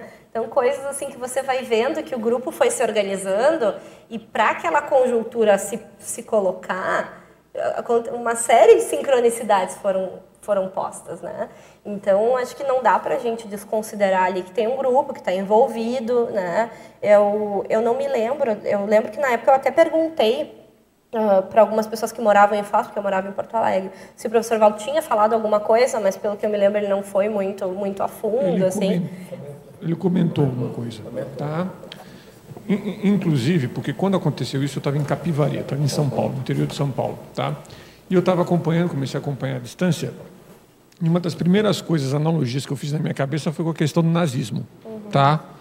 E aí o que aconteceu? Até por causa da situação do banheiro, porque teve um é. problema lá de sinalização, pelo que eu li na imprensa, não sei se foi exatamente é, isso que aconteceu que o pessoal entrou, é, tinha uma, era, em vez de entrar na saída, em função é. da sinalização, acabaram entrando no. É porque a placa do banheiro era muito parecida tá. com as cores da, de placa de saída, as cores padronizadas de placa de saída. Quando eu vi isso, quando eu li isso, eu pensei imediatamente na questão dos campos, dos campos não dos campos de concentração, dos campos de extermínio. É, porque nos campos de extermínio exatamente se fazia isso. Você colocava uma placa dizendo que era o, o, o banheiro e, e, e, entrar lá, tá? É. Tanto que chamavam de banhas, né? Algumas câmeras de gás eles chamavam de banhas. Exatamente. E, no, e teve, não sei se foi no ciclo mental somático, numa, numa mini tertúlia, que eu cheguei aqui, o Walter estava comentando exatamente isso, e ele também fez a comparação uhum. da questão do nazismo. Não sei se depois ele teve algum outro comentário, ele fez muito breve, tá? Não, ele não, ele também não quis aprofundar muito não. Ele fez um comentário e, e daí ele fez algumas relações do Rio Grande do Sul com alguma questão ligada a ao nazismo, mas também não lembro agora em detalhes do, do, dos comentários dele. É, até porque a maneira como as pessoas dessomaram, né, diferente do que muitas pessoas imaginam para se tratar de um incêndio, não foram não foi morte por incineração, tá? Foi, foram dessomas por uh, asfixia. Então, a, o, o tipo de, de substância que foi formada por causa do fogo que chegou na, na cobertura do teto, que era uma cobertura totalmente ilegal, aquela coisa do Brasil, uh, é, uma, é o tipo de substância que, quando é uh, inspirada, ela, ela gera um colapso pulmonar. Então você não precisa nem asfixiar com muito, com muito daquela substância. Um pouco dela já é capaz de impedir os teus pulmões de fazerem o, o trabalho que eles deveriam estar fazendo. Então, o processo de asfixia também lembra muito isso. Porque não foram pessoas que foram queimadas, teve pouca gente com queimadura. A maioria das pessoas morreram por asfixia. Patrícia, uh, ali, continuando com a questão da KIS lá, houve várias repercussões posteriores, inclusive suicídios, né? É. De familiares. Isso é bem comum. Depois é. de eventos traumáticos em massa, é bem comum ter suicídio. Vocês chegaram a acompanhar esse processo traumático que gerou repercussão na cidade, de, posterior ou não? Assim, a gente foi... Uh a gente foi para lá mais uma ou duas vezes, duas vezes, eu acho, enquanto equipe. Eu fui uma, depois foi um outro grupo, em que a gente foi uh, treinar os terapeutas da região para lidar com o estresse pós-traumático, que só pode ser diagnosticado depois de 30 dias, né, do evento estressor, porque antes disso é tudo é normal. Uh, então a gente foi para lá uma vez, eu fui, eu fui uma, depois o pessoal foi de novo para treinar esse pessoal, e a gente teve algumas notícias, e no NEPT, lá na PUC, a gente recebeu algumas vítimas, algumas famílias de vítimas para tratamento também. Então, uh, o que, que, a gente sabe sobre essas, essas questões? Assim, primeiro, depois de eventos em massa, é comum você ter suicídio, ou o que a gente chama de para-suicídio, que são esses comportamentos de risco que a pessoa tem, que tendem a levar a dessoma, ou que tem um risco muito grande de levar a dessoma, e a pessoa faz meio que automaticamente. Aí a gente pode levantar várias hipóteses, que ainda está assediada, enfim, mas é bem comum de ter acidentes com as, a mesma vítima que sobreviveu à boate, dois dias depois sofre um acidente de carro. Isso aconteceu enquanto eu estava lá, aconteceram algumas vezes. A gente receber nas unidades, nas unidades de pronto atendimento vítimas que tinham sobrevivido a Kiss e dois dias depois, acidente de carro, acidente de moto, caíram de algum lugar, coisas assim bem bem de acidente mesmo, sabe? E as famílias também, assim, uh, teve algumas famílias com suicídio, menos do que a gente sabe, porque o protocolo de imprensa não anunciar suicídio, porque a gente sabe que normalmente quando uma pessoa comete suicídio isso é divulgado, outra vai fazer exatamente da mesma maneira nos próximos 15 dias. Então, a gente evita divulgar. Então, essas coisas que a gente fica sabendo, é bem menos do que de fato aconteceu. Mas o mais comum foram pais, né, ou parentes muito próximos aí da, das vítimas. Porque esse desespero, assim, de, é, é, uma perda de sentido de tudo, né? Por que, que isso aconteceu e tal. E aí... É, acontece isso. Eu percebi o, o repercussão extrafísica. Nós tivemos o primeiro CP2 em Caxias logo após a, o incidente. Foi um CP2 bastante é, trabalhoso, vamos dizer assim com esse processo todo, né? Então a questão traumática na cidade e, e a posterior também, e isso é. fica gravado também no psicossoma, né, do, do, da população, no processo todo. E o professor Walter chegou a comentar até que a cidade como um todo ela era mal assistida, entendeu? Então tem uma questão forte ali de reurbanização no próprio processo da cidade.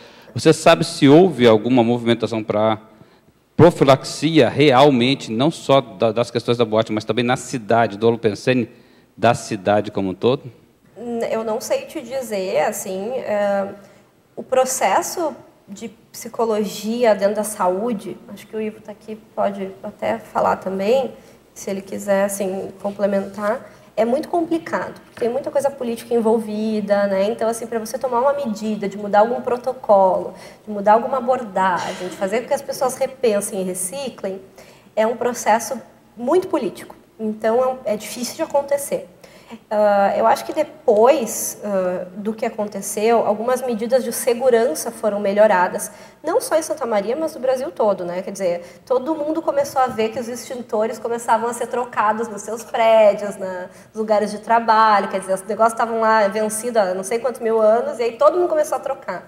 Né? As equipes de bombeiro começaram a fazer as prevenções contra incêndio de uma maneira muito mais, muito mais assertiva. Então, esses processos mais de segurança pública até mudaram. Mas, em termos de saúde, eu não sei te dizer muito, porque envolve esses processos. Agora, processos políticos, né? Agora, uma coisa que a gente sabe, isso está bem descrito na literatura e a gente observou lá, é que quando essas coisas em massa acontecem, uma comunidade inteira se mobiliza para dar apoio, nem que seja apoio moral, né? No sentido de fazem caminhadas, fazem, né, acendem vela, fazem aquelas coisas todas que nem sempre a gente aprova, mas que para SOCIM é uma representação de apoio, isso ajuda muito o pessoal a melhorar. Né? Então, a, o fato de que isso mobilizou as pessoas e, e, que as pessoas foram, tentaram ajudar da maneira que podiam. Se você não era médico, não era psicólogo e você estava lá, tinha sempre alguém te oferecendo uma água, levando coisas para você comer. Assim, o pessoal, todo mundo que, que ia fazer alguma coisa tentou fazer alguma coisa. Então isso ajuda muito no processo de recuperação. Mas em termos formais, assim, de mudar política pública, é. eu já sou mais assim, um, Um trabalho interessante, um estudo interessante seria essa repercussão intra e extrafísica na cidade, na região, principalmente na cidade desse holopensene, é, tipo de festeiro de drogas, etc., que tem muito no ambiente universitário. É. Então, nós temos uma repercussão muito forte do ambiente universitário das drogas, né?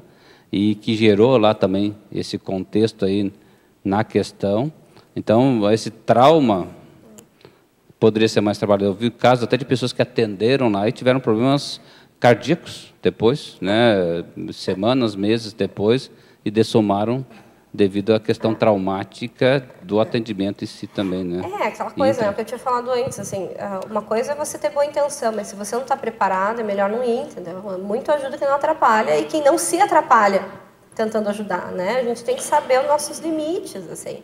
Então, nossa, a gente teve, a gente teve estudante que mentia que era psicólogo para poder atender. Aí depois você ia falar com a pessoa, a pessoa estava lá, né, mal, né, tinha que mandar levar no ônibus, botar no ônibus para ir para casa, que a pessoa né, não, não deu conta. Assim. Tinha psicólogos lá que nunca tinham atuado na clínica e que, sim, porque eu tenho um diploma, eu vou lá ajudar. Quer dizer, a gente tem uma formação na faculdade que é muito abrangente, né? Para você se especializar nisso, tem toda uma estrutura que você tem que criar.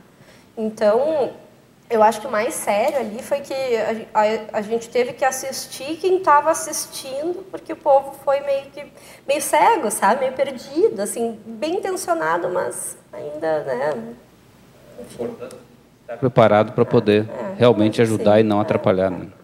É, aquela, eu, eu vi a Fabiana uh, Carvalho falando esses dias numa, numa palestra que ela deu esses dias, metade do ano, uh, que ela disse que o que é teu vem para ti. Né? Então a gente tem esse princípio aqui, né? O que é teu vai cair, vai cair na tua mão. Você tem que saber que é teu, senão qualquer coisa que cai na tua mão você pega. Né? A gente tem que tomar cuidado com isso. Agora a gente tem o Alexandre, depois em cima do lado da Patrícia Pelarice e a Natália. Mas antes do Alexandre, alguém, alguma dessas perguntas sobre esse assunto? Porque eu acho que o Alexandre vai mudar, né? Você passa para ela, Alexandre, para ela falar primeiro? Eu só lembrei também que na Argentina, não sei se vocês sabiam que em 2004 aconteceu uma tragédia muito parecida, né, que é Cromañón. E foi no dia 30 de dezembro, né, na virada do ano, em Buenos Aires, e uma, era uma boate também que é, era um recital, né, um show de música, que também uma pessoa soltou um fogo e queimou é, cerca de 200 jovens. Isso e também... depois num, teve um jogo do Corinthians, algumas semanas depois, em que a pessoa pegou exatamente o mesmo tipo de artefato e machucou outra pessoa por também usar isso num ambiente inapropriado. É. Então, é... A única diferença é que era lugar fechado, né? Então queimou, queimou a boate inteira.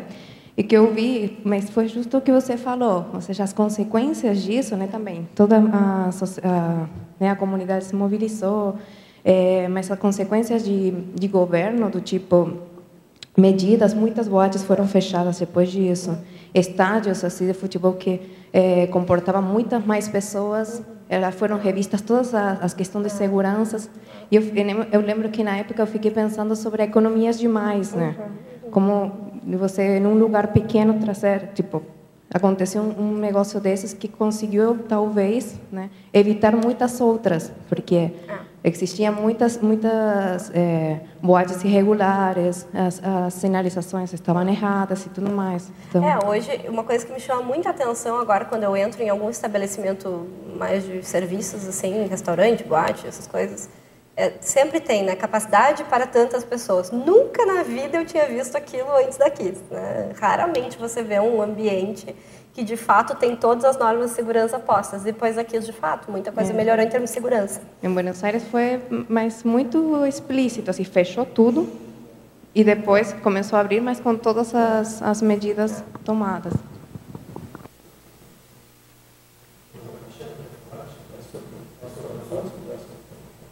É, no caso, por exemplo, igual os eventos que aconteceram, assim, experiências traumáticas em geral, é feita assistência para as vítimas. E, no caso, tem alguma orientação de fazer assistência para os algozes, assim? É, eu, eu, eu, eu, gosto da pergunta e que bom que alguém faz, porque me dá esperança na humanidade, assim. Porque eu, eu, eu comentei com algumas pessoas na época, assim, que uma coisa que me preocupou muito foi com os rapazes que estavam responsáveis pela, pela boate e pelo show, né? Que foi o que, o que de fato aconteceu. A pessoa que o, foi o vocalista que, na verdade, disparou aquele, aquele artefato e aí queimou tudo. Então, eu, eu costumava dizer que mais preocupada do que com as vítimas em geral, eu estava preocupada com eles. Porque uh, ninguém pensa neles, né? Ninguém pensa... Uh, é, pensa, pensa mal, exatamente, exatamente, exatamente. E assim, primeiro que eles são vítimas também, porque eles estavam lá dentro, né? Acho que o dono não estava, mas os outros estavam, estavam lá dentro, então eles também se machucaram, eles também correram risco, então eles são vítimas também diretas, né?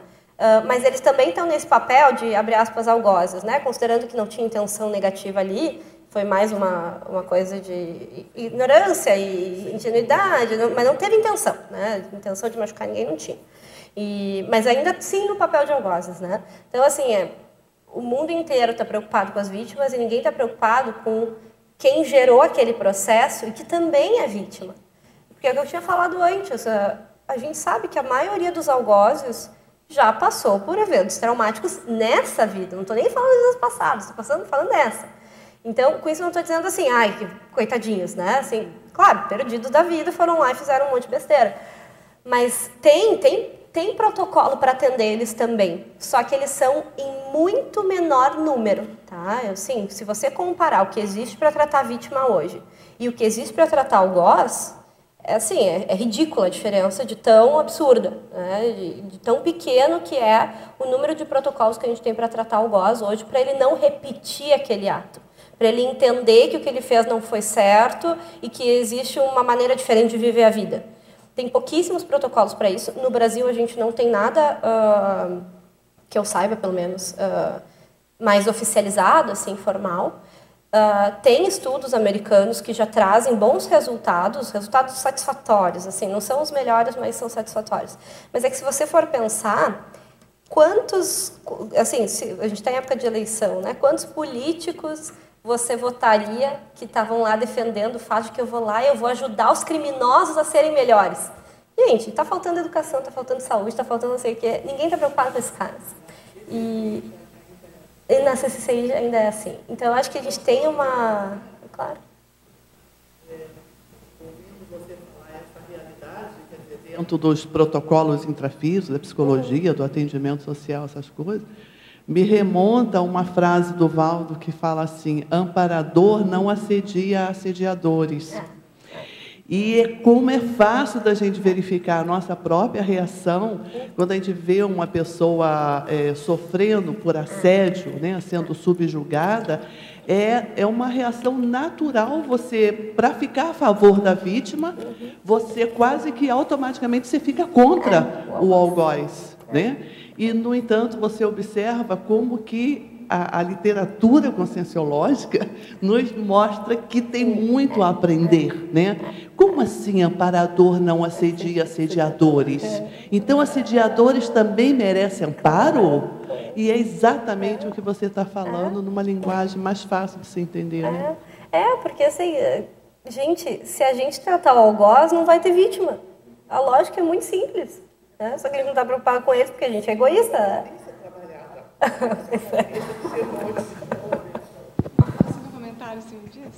É que assim, eu fiz um curso há um tempo atrás e estavam falando sobre violência doméstica e o professor é um americano e tal, ele começou a carreira dele de psicólogo trabalhando com essa questão. E ele estava dizendo que dá muito mais resultado você trabalhar o agressor do que trabalhar as vítimas. Que é muito difícil trabalhar com a mulher vítima de violência doméstica. Mas o caso do agressor dá muito mais resultado. Então, assim, nesse caso dá resultado, claro que provavelmente em outras situações também. Eu vi uma, eu fui num congresso esses dias que estava acontecendo aqui em Foz, que era um congresso de análise de comportamento, E eu vi uma palestra sobre um de um pesquisador americano em que o nome da palestra era Construindo ambientes mais acolhedores, né? em que era justamente o paradigma dele é justamente esse, é o paradigma de prevenção. Então, se você mexe com esse com esse grupo que está sendo vitimizado, que vai vitimizar no futuro, você consiga mexer com ele, ele não vai vitimizar ninguém, porque ele vai estar tá melhor. Né? Então, mas assim, até a sociedade mudar a cabeça leva alguns séculos, né? Vai tempo. É, eu estou achando muito legal, acho que é um tema muito relevante e ele né, complexifica quando a gente é, introduz as variáveis assim da multiexistencialidade, da multidimensionalidade, que é o nosso caso aqui, né? Aí eu, eu na verdade fui anotando um monte de perguntas aqui, mas eu vou resumir. Algumas até envolvem minha casuística pessoal, mas assim eu vou juntar umas três perguntas aqui. É o seguinte: você, é, a gente sabe que a, a lógica, né, o mecanismo da evolução e da, no nosso caso da série X, é, tem essa parte da gente esquecer é, o restringimento intrafísico, a nova vida a gente esquece, mas como você muito bem falou, o holossoma, principalmente o psicossoma, deixa, é, como ele se mantém, ele, é, a gente não lembra do episódio assim traumático, mas ele traz as marcas. Né? Eu, no meu caso, tenho até esses problemas de, do pescoço, somáticos e tal, que eu também não sei de onde vem, mas enfim.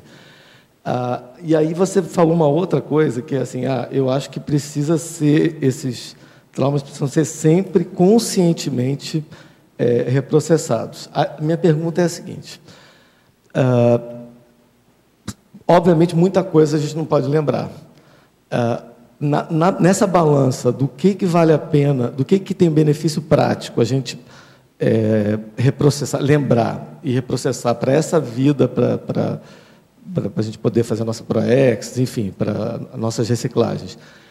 E o que não vale a pena lembrar, o que a gente não está preparado para lembrar, é, como, como, é que você vê isso? Assim, por exemplo, você acha o que, que a gente deve puxar e o que, que a gente não deve puxar? Uhum. Eu acho que assim, o que está travancando a tua assistência, tu deve puxar. Então, assim, aquela assistência que você entende que é prioritária, quer dizer, você vai ter que pesar, né? Ah, eu quero assistir, mas assim, eu vou sofrer muito e aí eu vou ficar, vou ficar tão mal que eu não vou conseguir dar conta. Aí você né, vai, deixa de assistir aqui, então, porque você vai assistir outras coisas. Mas assim, se você acha que você. Vamos dizer que eu tenho uma hipótese. Eu tenho a hipótese de que eu lá, morri na fogueira. E aí, de que eu morri na fogueira. Aí eu quero, então, eu estou vendo que eu não consigo lidar com várias coisas, não consigo fazer várias assistências, porque tem esse trauma lá. Então, eu vou fazer um laboratório de retrocognição, vamos ver o que, que vem, e aí eu trabalho isso. Mas por quê? Porque a minha assistência não está funcionando e eu tenho condições de lidar com esse evento. Outra coisa que eu acho que é um bom critério é assim, o quão doloroso é o efeito disso na tua vida atual. Quer dizer, uma coisa é assim, ah, não consigo usar gola alta. Outra coisa é assim, eu não consigo falar em público. Sim, eu não consigo me relacionar com as pessoas. Eu não consigo ter relacionamento, eu não consigo ter uma dupla. Quer dizer... Está te impedindo de você exercer o que você valoriza. Né? Exatamente. Né? É, é, então, é. quando... E, e, assim, às vezes, não é só impedir de exercer o que você valoriza. Às vezes te impede de viver. Né? Às vezes, a, a, a repercussão é tão severa que você não consegue acordar sem ter alguma, algum lapso, alguma coisa de retrocognição e, e, normalmente é muito assediado porque vem um monte de coisa junto. Então, e aí nesses casos, quando a coisa tem a ver com sofrimento, né, eu sempre digo, busca ajuda, vai buscar terapia, consciencioterapia, fazer aí o que, que a gente tem de disponível na CCCI fora dela, uh, porque as, a gente não consegue dar conta de algumas coisas, a gente não sabe a poeira que a gente levanta pois quando é. a gente acorda algumas coisas do nosso passado. Então, acho que eh, no é, verbete... Esse, esse, é outro fator, é, realmente. Você, é. você acaba... Do fato de lembrar, não só você traz o trauma, mas você lembra um monte de outras consciências da sua, da sua, você se localiza, né? Exatamente. No verbete, eu até coloco uma, um grupo Esse de critérios. Verbete, que é o paratrauma, retrotrauma.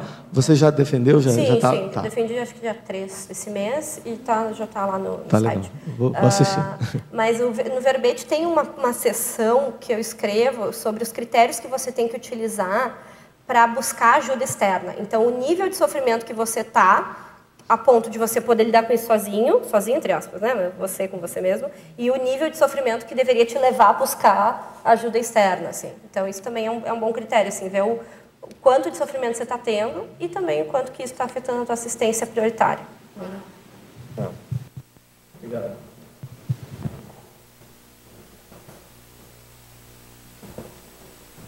Está escutando aí? Uhum. Tá. Então, queria perguntar em relação é, aos grupos de 12 passos que existem no mundo inteiro, que cuidam da, de álcool, né, e alguns são especializados mais para outras drogas específicas, mas a sistemática de, de, de atendimento né, de, é a mesma, né, são os 12 passos. Né. O que é recorrente dentro desses grupos né, de recuperação são casos de trauma de abuso infantil, né? Uhum. sexual, é, agressões físicas e psicológicas muito graves, né? ou na infância ou na adolescência, e uma recorrência muito grande de abandono né? do pai ou da mãe, que as pessoas que vão frequentar aquilo ali para procurar uma solução para suas vidas, elas, elas é, como é que eu vou dizer? É... Deixa eu reformular. Então, dentro desses, desses grupos, tem esse tipo de, de, de pessoas, e eles vão ali e tem uma paralincologia de assédio muito grave, né, muito forte. Aqui dentro da Conscienciologia, a gente faz. É, tem campo, é, vai ter o Pacificário em Saquarema, né? Tem os campos de ECP1, de ECP2, que são tratados esses, é, é, essa, essa parte extrafísica, né? os assediadores são ori orientados, mas nesses grupos que, que vão para essa, é, o povo que vai para essa recuperação não tem campo, né? E mesmo assim elas transformam sua, sua vida e continuam aí. Eu queria que você falasse um pouco é, é dessa parte extrafísica nesses grupos no mundo inteiro. Como é que funciona assim, o amparo? É, porque assim, a gente tem, a gente tem um.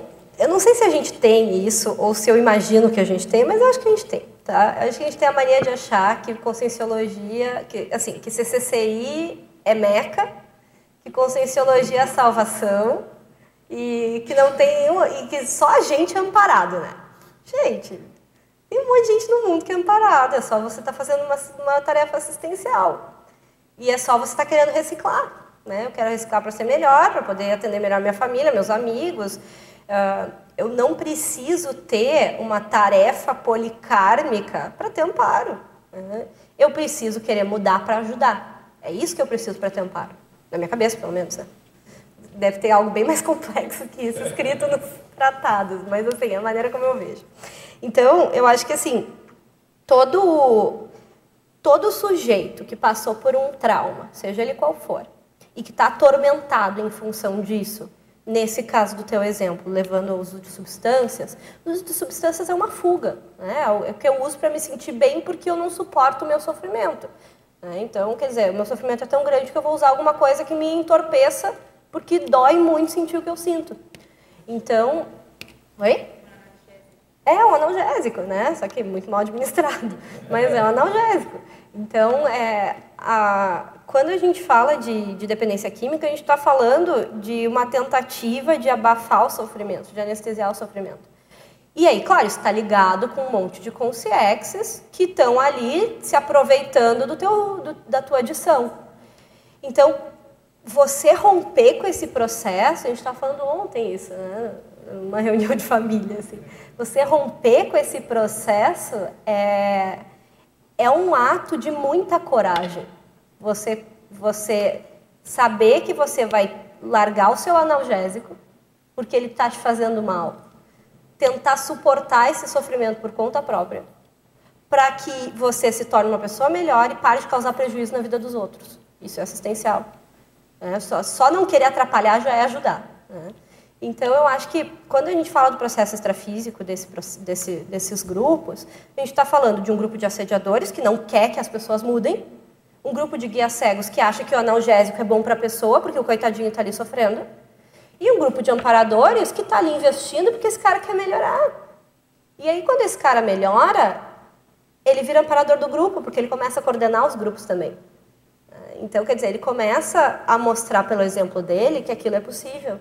É claro que tem amparo aí. Não tem como não ter. Pode não ser o serenão de não sei aonde, mas vai ter amparo. Né? Então, assim, dentro das devidas proporções, também tem. É o que eu falei antes, assim, você precisa estar querendo mudar para melhorar e ajudar os outros para você ter amparo. Então, se você tem essas condições, vai. A... É um grupo terapêutico, é claro que tem amparo. Não é do mesmo jeito que tem lá os especialistas da consciência terapia, mas vai ter um tipo de amparo. Então, acho que a gente tem que parar com essa ideia de que só a gente aqui que é amparado tem amparo de qualidade, né? Pelo contrário, eu acho que tem ambientes que devem ser muito patológicos, que devem ser os ambientes mais amparados que tem, porque é onde precisa mais. É, eu, eu concordo com o que você falou, mas é, no tocante em relação à extrafisicalidade, à multidimensionalidade, assediador, a vítima e algoz de uma forma multidimensional, é, a conscienciologia aborda de uma forma muito madura e profissional. Não que isso não aconteça nos grupos, mas às vezes para você é, participar e ver isso acontecer dentro de um grupo desse é, é, é muito difícil, né? A pessoa tem que, às vezes, sair até do grupo para uhum. que ela já também deu aquela etapa lá dela. É, porque nem toda pessoa vai se adaptar àquele grupo, né? E, claro, a gente sabe, por exemplo, a, a base para os 12 passos ela é religiosa, né? Tem elementos ali que tem a ver com Deus e com um monte de coisa. Então, a gente sabe que não é não é a maneira como a gente enxerga como, de, como deveria ser feita a terapia de uma maneira mais lúcida. Mas assim, dos males o menor, né? Pelo menos estão fazendo alguma coisa, né? Tá, tá tendo que usar Deus no meio do caminho, bom, então que use Deus para fazer assistência. Né? Aquela história, o amparador vai se trajar daquilo que o sujeito entende. Se o nível evolutivo do sujeito ainda demanda que se utilize dessas estratégias, o amparador vai topar, gente, porque ele está ali para assistir, não importa né, o, paradigma ou a, a orientação da pessoa. É, o negócio é assim, o foco é no assistido. Né? É o assistido, exatamente.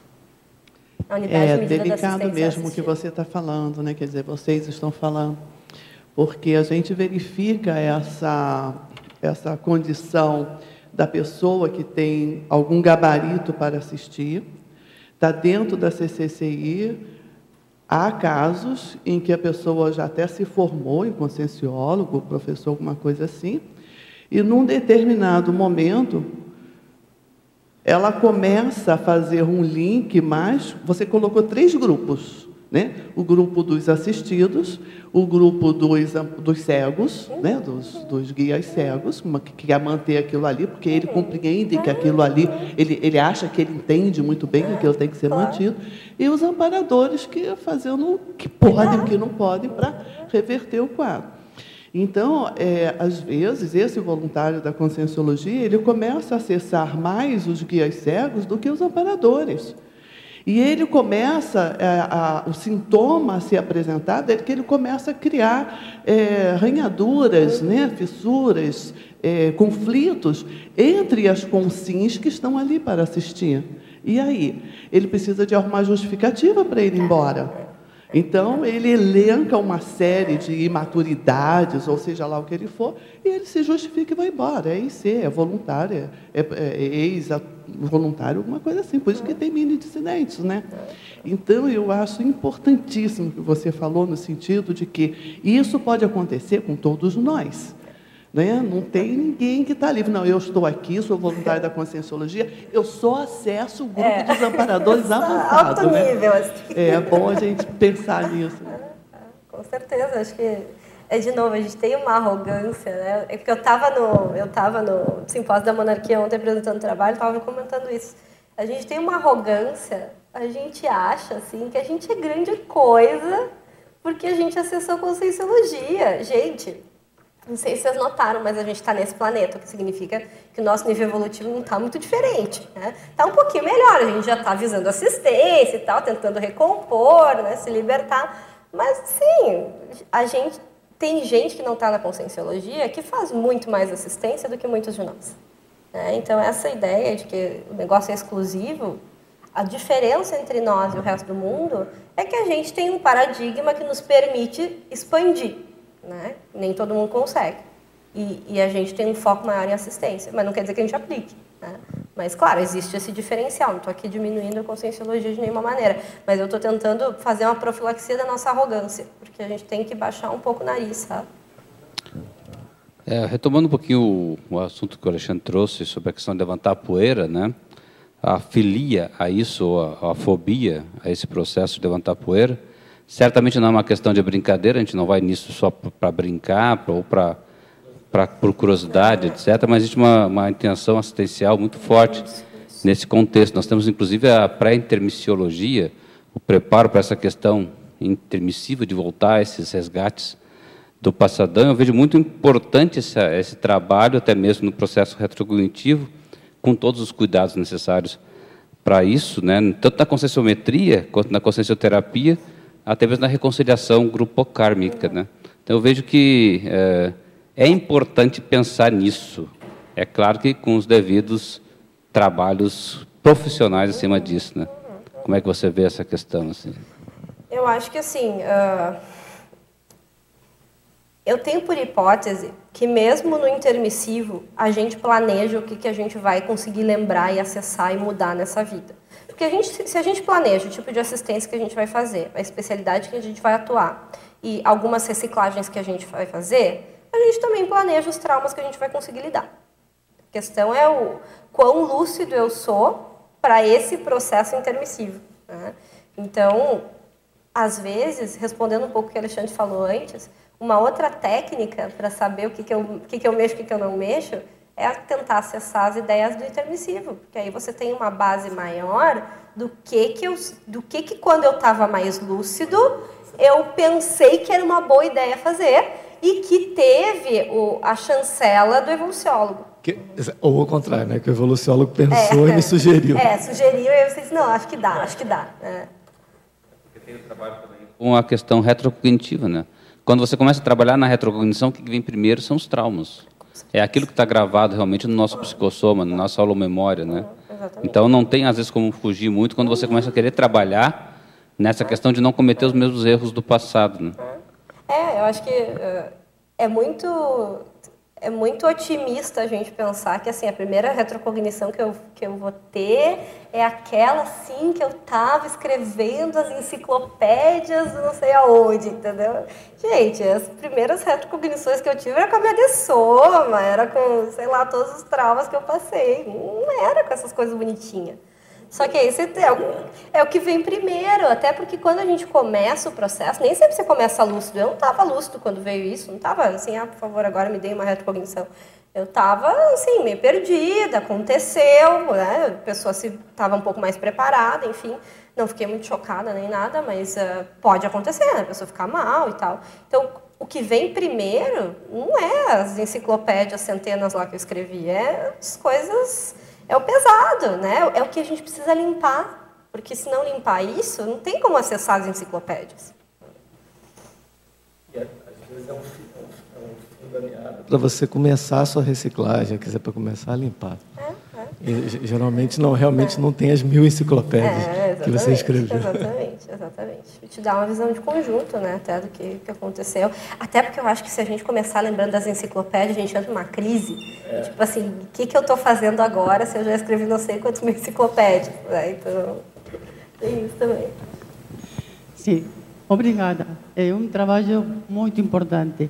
Eu queria eh, simplesmente manifestar algumas coisas, não?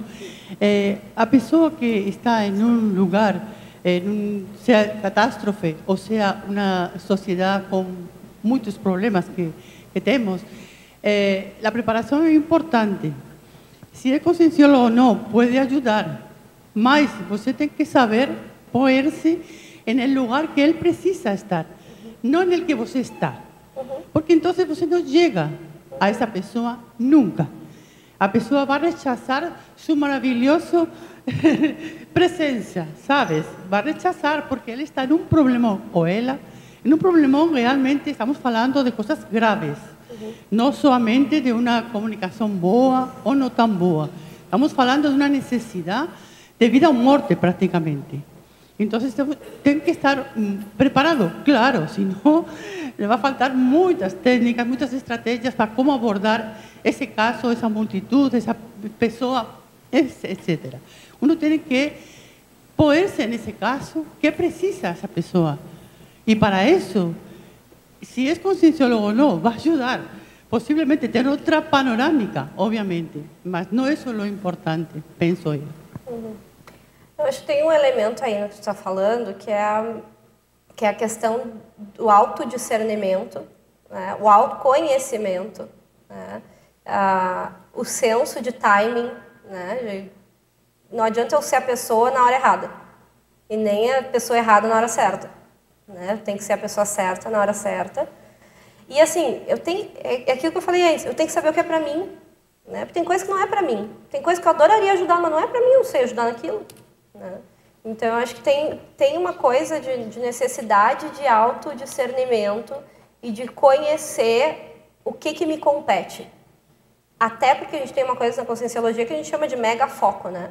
Não adianta nada só porque eu acho que é legal ajudar pessoas eu sair fazendo assistências que não estão associadas com a minha especialidade, com o meu mega foco.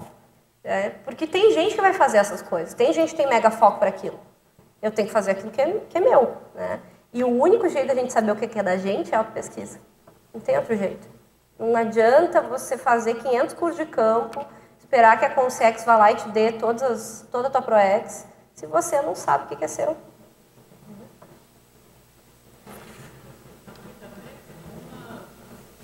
Aunque também é importante que quando você está no lugar, por algo é. Às vezes uno diz, não, eu não vou ser competente. Não há outra pessoa, eu sou competente, eu vou fazer o máximo.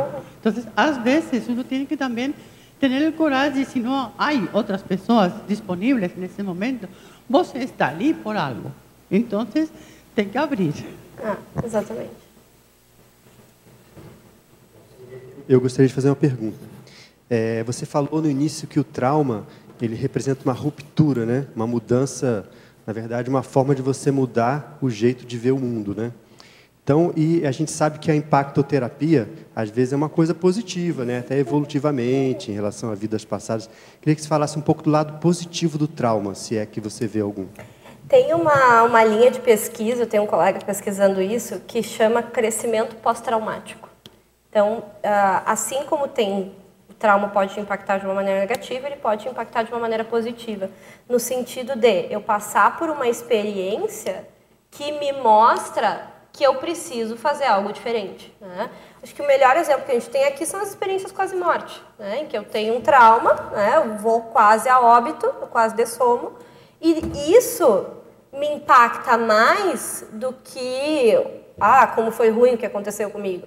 Você olha para aquele evento como uh, uma possibilidade de ver o mundo de forma diferente e assistir mais as pessoas.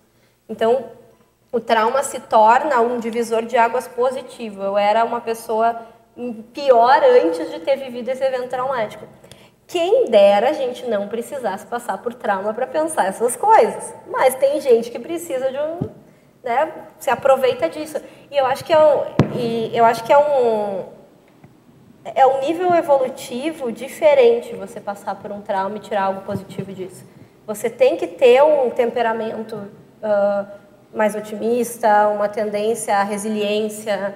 É, não, a maioria das pessoas se impacta negativamente pelo trauma, mas se você tem um nível evolutivo que já consegue entender isso com um significado mais produtivo, você consegue tirar algo bom disso. Só lembrando que impacto terapia não é para criar trauma no povo, é, tá? É que, tá? Porque, não, na, na consciência terapia, durante algum tempo, o pessoal, né? né o pessoal bate demais, etc. e tal. E houve, e houve exageros nesse sentido. Não, não, não vamos negar nisso, não, tá? Mas a impactoterapia é para fazer a consciência, antes de mais nada, pensionizar de maneira diferente e refletir de maneira diferente, tá? Não é na base da... Como é que é? Da, é. É para a pessoa continuar pensando, né? Continuar pensando, né? Eu É, mas eu acho que o que o Eduardo falou foi assim, se a vida já se aconteceu, já aconteceu alguma coisa, te deu um limão, você faz uma, Isso, uma limonada. Uma- um evento que foi, estressou, você aproveita para reflexão e para uma, e uma... Exatamente. É, porque assim, essa coisa de que aconteceu, esse trauma aconteceu para mim ver o quanto que eu preciso mudar. Não é, gente, traumas acontecem, coisas ruins acontecem com pessoas. E porque, bom, tem uma série de elementos holocármicos aí, mas não tem trauma que seja patrocinado por amparador, tá? Imagino É. eu, tô aqui elocubrando, mas imagino Só- que não tenha. Só, só uma, uma questão, porque tem a questão da cirurgia de destino, né? Às vezes a pessoa passa por uma, uma ruptura, que é aquela coisa da cirurgia. Isso. Ela é traumática, sim, mas é necessária, né? Porque todo o tratamento que foi é, É, ambulatorial não, não foi suficiente. É, mas ela é traumática porque a pessoa não tem condições de lidar com aquilo. Exatamente. Não porque Mas- foi a intenção. Não, sim, mas é que isso aí eu estou falando até em, em termos de muitas vidas, né? na sua linha evolutiva, na sua história pessoal evolutiva. Né? Chega algum momento em que você, que possivelmente foi assediador, né? ou mega assediador talvez, você tem que fazer essa ruptura, né? que é a viragem do mega assediador. Né? E eu estou pensando que às vezes pode envolver algum tipo de trauma. é o- é, tem aquela coisa de que antigamente, né? As pessoas eram tentadas, é, tra- trazidas para fora da loucura, colocando num poço de serpente, não tem isso? É exatamente o mesmo processo, né? Mas eh, quando você está usando o termo cirurgia do destino, talvez eu, te- eu esteja sendo muito purista com as palavras ou com, com os termos. Mas a, a cirurgia do destino é exatamente criar uma espécie de marca positiva cosmoética na pessoa para ela começar a pensar as coisas de maneira diferente. Expandir tá? a consciência. E expandir. E vai, e vai deixar uma marca que vai uma marca positiva que ali ela vai utilizar como referencial de um antes e de um depois, tá? Mas não quer dizer que ela vai sair traumatizada, ok? Porque é só para deixar as coisas distintas. Não, sem dúvida, mas é isso que ela está falando, que é uma ruptura do antes e do depois, né? isso, então, isso, estou é fazendo um paralelo entre isso e, e uma, uma viragem positiva que a pessoa faz Claro, em cima de um evento traumático que ela teve, né? não, sim, É, sim. eu, eu tenho uma casa, não sei se há tempo, há tempo para Ah, é, é, acaba às 10h45, né? É? Então, 5 minutos. É. Eu tenho uma casuística na linha do raciocínio que nós estamos aqui, que é muito próxima da gente na CCCI. Eu acho que nós, acho que talvez todos já tenham ouvido o Valdo fazer a menção, a referência no episódio traumático que ocorreu lá em 1100, né? Cornualha e Inglaterra, França, né? Lá o episódio que ocorreu no tal do castelo e tal. Então eu é, estudando essa situação, né, eu vi um, um mecanismo assistencial igual como vocês estão falando. Os evoluciólogos que nos assistiram no curso intermissivo, eles ajudaram a manter a lembrança daquele momento, porque ele sabia que aquele grupo estava lá no curso intermissivo e ia estar aqui. E, e para dar continuidade ao trabalho que nós fazíamos, quer dizer, tentamos fazer lá em 1100.